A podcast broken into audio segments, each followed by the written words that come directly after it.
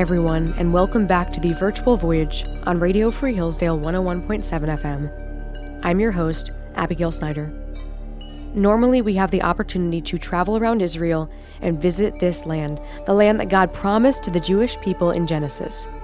Today, we're going to take a pause from touring, and that's because I need every single virtual voyager, every single one of you, to be aware of the horrific reality the nation of Israel is facing right now as they are in a war. Just a few days ago, the terrorist group Hamas launched a vicious surprise attack on Israel on a Jewish holiday it's disgusting, sickening, and heartbreaking. Hamas is engaged in pure evil, trying to obliterate the nation of Israel, God's nation, from this earth. But they will ultimately fail. God will protect his people. But as this war happens in Israel, we have a responsibility to educate ourselves and educate others as to what is happening. Understand that on this episode, we will confront evil. No one likes to think about evil, no one wants to stare evil down, but we give evil power when we don't confront it. So that's why we're going to talk about the disgusting things Hamas terrorists are doing to God's people raping women, murdering innocent children and families, taking hostages, shooting thousands upon thousands of rockets into Israel. We need to know what evil looks like. We need to understand what terrorists are trying to do to God's people. It's sickening, I know, but don't run from evil, because then you give evil power. Like I said, we're not going to be touring Israel today. Instead, we're going to a town outside of Jerusalem, Beit Shemesh. There, we'll meet Hillel Fuld, someone who boldly takes the stand for truth and for Israel on social media. He's also the brother of a national hero of Israel, Ari Fuld, who was murdered in September of 2018 by a Palestinian terrorist. But incredibly, before collapsing, Ari Fuld shot the terrorist and saved a woman's life.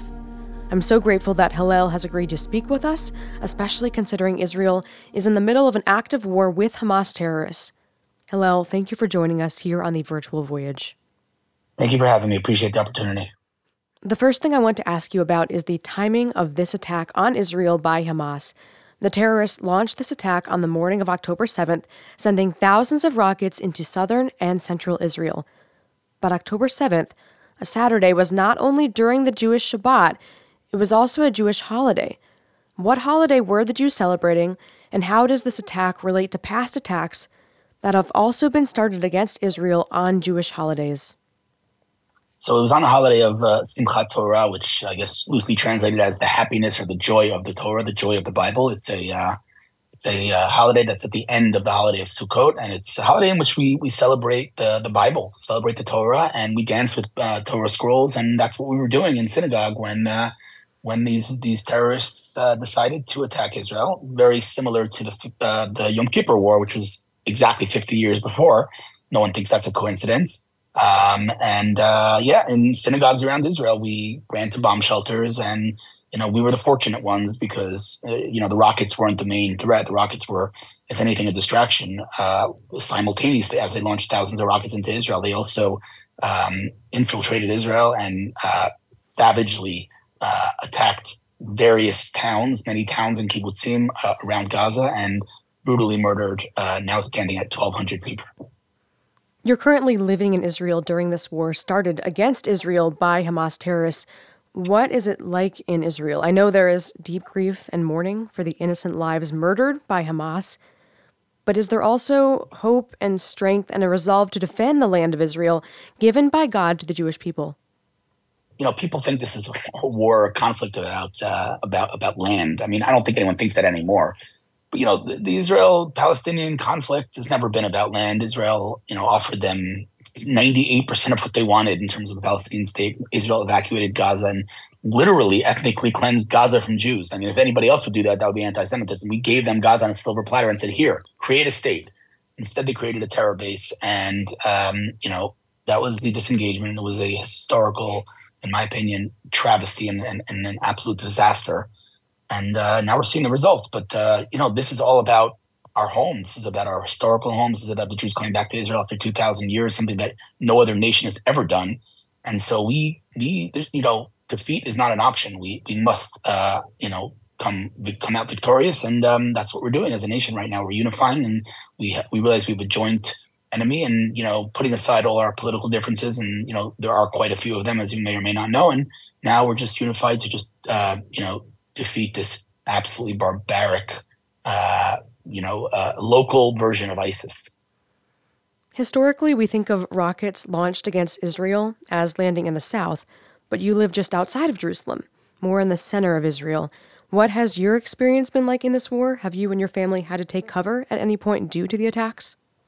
Oh, of course. Yeah. I mean, just, you know, Saturday morning, as we were talking about before, there were about eight or 10 sirens. Uh, as I was walking to synagogue with my 12 year old, uh, 12, 12 year old twins, there were Iron Dome uh, detonations above my head where Israel detonated rockets that were aimed at Jerusalem, which, you know, you can't help but notice the irony of them uh, claiming that El Aqsa is their most, you know, holiest and most sacred place, and then shooting rockets at, at, Jerusalem. So, you know, at the end of the day, like I said, it's they're, you know, they're savage terrorists. This is not about any political agenda. In fact, just you know, the very fact that you look at their charter, and this is this is the unbelievable, ironic part of it all, which is that, you know, the quote unquote liberal uh, world that has been, you know, yelling free Palestine for, for decades simply won't read their charter. The Hamas's charter is kill as many Jews as possible. No one's talking about a Palestinian state. No one wants land. They want dead Jews. They say it, and the world just won't believe it. And it's just unbelievably, you know, again, you either laugh or you cry. You got to laugh, but it's it's absolutely ridiculous. But yeah, hundred percent. It's they're they're the, the you know the rockets are nonstop across the entire state of Israel.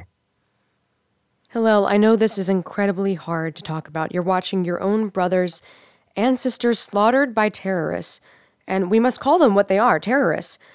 But if we don't educate ourselves and if we don't look evil in the face, evil gains power. So, with that being said, what is Hamas doing to innocent children, innocent women, families in Israel? IDF soldiers are giving their lives on behalf of Israel. It's a terrible thing to have to ask, but summarize just what is happening in Israel so that not one listener of the virtual voyage can be unaware of what Hamas is doing to the Jewish people, your people.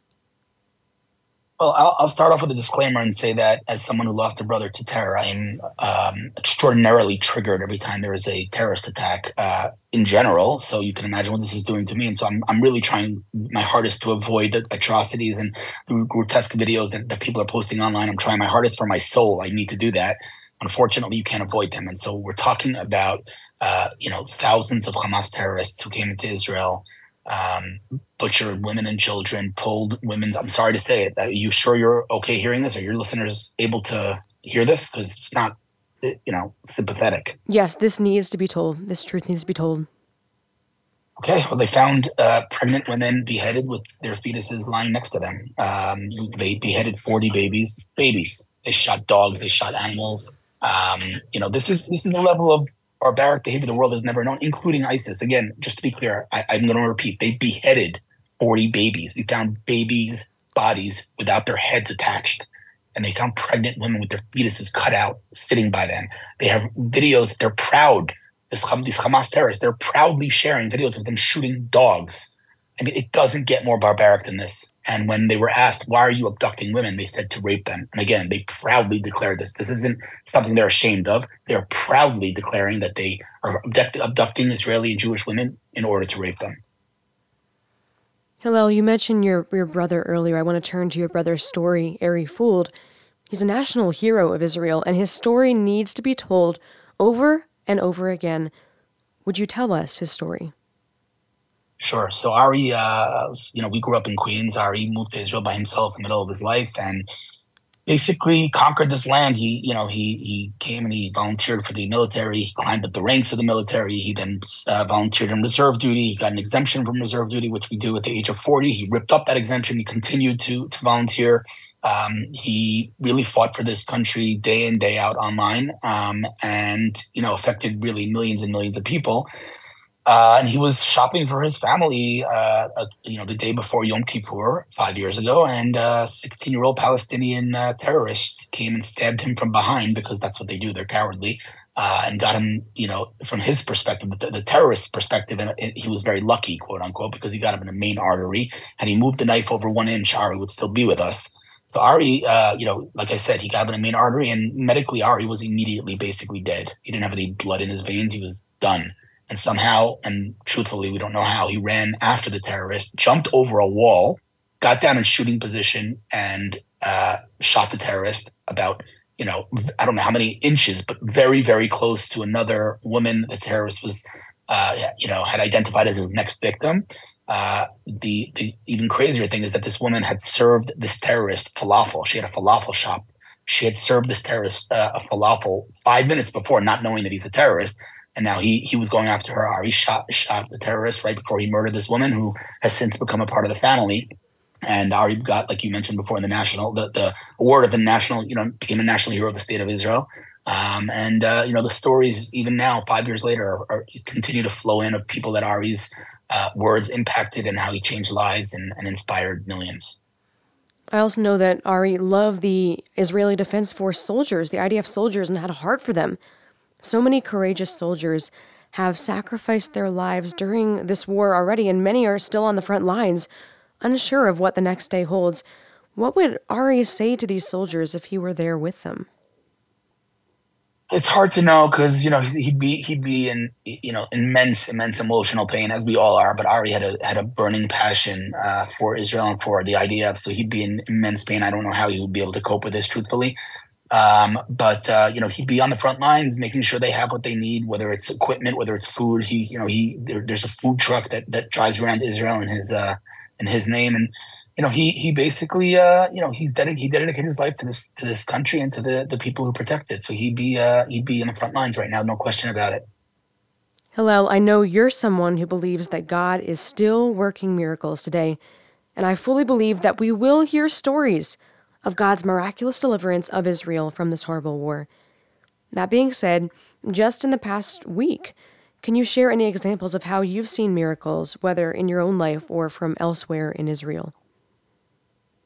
I'm sure there, you know there's hundreds of stories, but I mean one that comes to mind is a woman named Inbal, who was uh, the first woman to be the security officer of a kibbutz ever, um, and you know that was obviously something that she and her family were very proud of, and un- totally supernaturally, and I don't mean that as an exaggeration. Somehow, I don't know how, before this attack even began on Saturday morning, somehow she knew what was coming. I don't know how, and you know it sounds crazy, but somehow she knew something was happening, and so she um, she got basically all of the security forces of the kibbutz together, and she the, told the men to stand guard, and they stood guard. And all the terrorists that came just a few minutes later were uh, eliminated by these uh, by these men that this woman had set up, and she saved the entire kibbutz. And that was one of the only kibbutzim that didn't have uh, casualties as a result of Hamas's attack. So this woman literally single handedly saved an entire kibbutz. If that's not a miracle, then I don't know what is. On social media, you follow many wise, learned, and godly rabbis who speak truth, and you often share that truth on social media. What truths have you read just this past week that we can use for encouragement during this disturbing and heartbreaking time? I mean, you know, I'm uh, I'm a pretty practical type of Jew. I mean, I don't I'm not a big uh, I'm, do not understand Kabbalah and I don't really understand any of this stuff. And I'm not a messianic Jew. I'm just a normal, you know, uh, just down to earth kind of Jew. But you can't ignore, you know, the signs. And, I, and again, you're asking about miracles and, and, and lessons. You know, I, yeah, I can't explain this to you. I truly can't. But three days before this attack happened, uh, on my social media, I posted something that I just was feeling in my bones. And I said, I don't know what it is but something is about to happen. I said, look what's going on in the world between America and China, America and Russia, Ukraine and Russia, America internally, Israel internally. There's just, it's a boiling point and something's about to happen and Israel will be in the middle of it. I literally wrote that three days before the report, the, you know, the attack. Um, and I, you know, I do, I do really truly believe and, and, you know, there's no way to know or anything, but I truly do believe that we are at the, you know, we're, we're approaching messianic times. Um, you know, there's there's tons of uh, literature in, is in Jewish scripture about the, the days before the uh, Mashiach Messiah comes. Talks about a tremendous war. Talks about cruelty. Talks about a backwards world, an immoral world.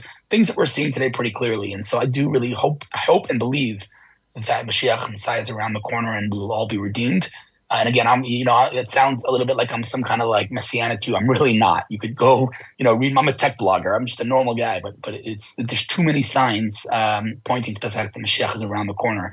And so I really do believe that. Um, you know, as far as rabbis that I follow and things, you know, it's it's difficult. No one really has any words to say. How, how do you you know how do you react? How do you respond to this level of grotesque atrocities? There, there's nobody that can, you know, really, uh, I'd say, comfort the nation at this point. To really, you know, at least until we win this war. Um, but uh, you know, there's there's rabbis that are trying their best to spread positivity, and you know, at the end of the day, it's it's it's a difficult thing to say what I'm about to say, but it could always have been worse. You know, it's it, it's like I said, there's nothing worse than I can imagine. But reality is, like I just told you, this one example of the kibbutz and many many other examples uh, of lives that were saved, and um, you know that's that's the important thing to try to spread any positivity that we can find because people need hope and. You know, I'm doing my best to spread positivity on social media, but you know, it's it's probably the most important thing that we can do right now is encourage the uh, encourage the nation Right now, Jews are flooding back into Israel. The number one Google search when you type in flights to is then Israel. What does it say about the Jewish people that they're coming back here to defend their homeland? It says that we understand that as a people, you know, again, given despite all the pain that we're experiencing right now, at the end of the day, you know, how we react and how we respond to this, uh, you know, this crisis and this horrible tragedy is in our hands and that cannot be stressed enough. Throughout history, we were not, you know, our reaction and how or our lack thereof didn't depend on us. We couldn't do anything in the Holocaust. We couldn't do anything in the Inquisition. We couldn't do anything in the pogroms. We couldn't do it. We were at the mercy of the government and with you know, the country in which we resided. And at the end of the day, we know what happened. So right now we're home and we can define how we react um, to our, the, you know, our, our savage enemies. And so I think Jews are starting to realize that around the world, even despite what's going on in Israel right now, people realize this is their home and they need to they need to get on a plane and they need to come here and help help the state of Israel. I'm horrified to see the anti-Semitism that is continuing around the world. While many nations have been supportive of Israel in this war, uh, some people, some nations have not, and it's incredibly discouraging to see those protests and people people kicking Jews in the streets. What does that mean to you when you see your fellow brothers and sisters around the world being treated like this? Um, on the one hand, obviously, it, it's painful to see. On the other hand, it, it, comes to no one as a surprise. This is Jewish history. This is what we've been through. This is what we continue to be through and, and, and go through. And anybody, honestly, anybody that thinks that as a Jew they're safe anywhere else in the, in the world is not paying attention. They're not opening history books. History repeats itself over and over and over again, and it's repeating itself right now. And and you know, if if till a week ago, uh, you know, people would would utter those absolutely hypocritical and, and ludicrous words, "Free Palestine," you know, maybe I could give them the benefit of the doubt that they they truly somehow believe the narrative of Palestinians. They were told they don't know better. Fine, but anybody who utters those words today, given what we just uh, uh, witnessed in the world, is an absolute terror sympathizer, and there is no other way uh, to explain how anyone can now uh, uh, stand behind the Palestinian cause and we're you know we're seeing it in the streets. We're seeing it in congress. I mean congresswomen of the, the squad and they, they were literally said please just condemn the murder of babies and they couldn't even do that. So you know the hatred of jews has always been there. It will always be, be there and it's, it's here now. It's not a surprise to anyone. It's always sad to see but we, we need to face reality. This is the reality. We can only depend on ourselves. Listeners are going to hear all that you've said hillel and they're going to wonder how they can pray for Israel and you and your family. What specifically can people pray for?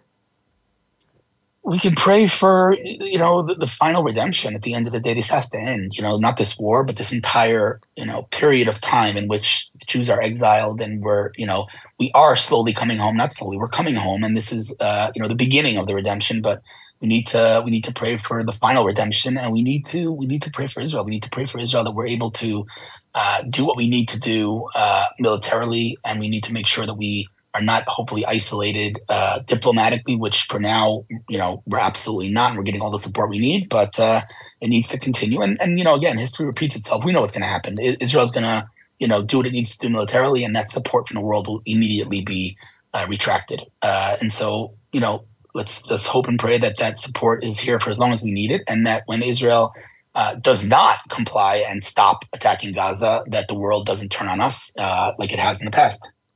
Additionally, how can people help? Are there any foundations you'd recommend people donate to, or anything along those lines? Well, my brother Ari um, has a, a, foundation in his name, arifuld.org. That's A R I F U L D dot O R G, and there they you know take donations to help the IDF. So that's uh, that's an obvious one. And then there's you know the the, the Magen David Adom, right, the uh, rescue service in Israel, and uh, Hatzalah, another rescue service. I mean, there there are many, but uh, those are three that come to mind. Finally, if people are interested in following what you have to say as this war, this atrocity continues, how can they follow you on social media? Well, I'm very, very active everywhere, but um, at the end of the day, uh, I would say that my most active and relevant platform today, where you can really read the news in real time, and when I say real time, I mean before the news even knows about it, is uh, my Twitter or my X, as it's called now.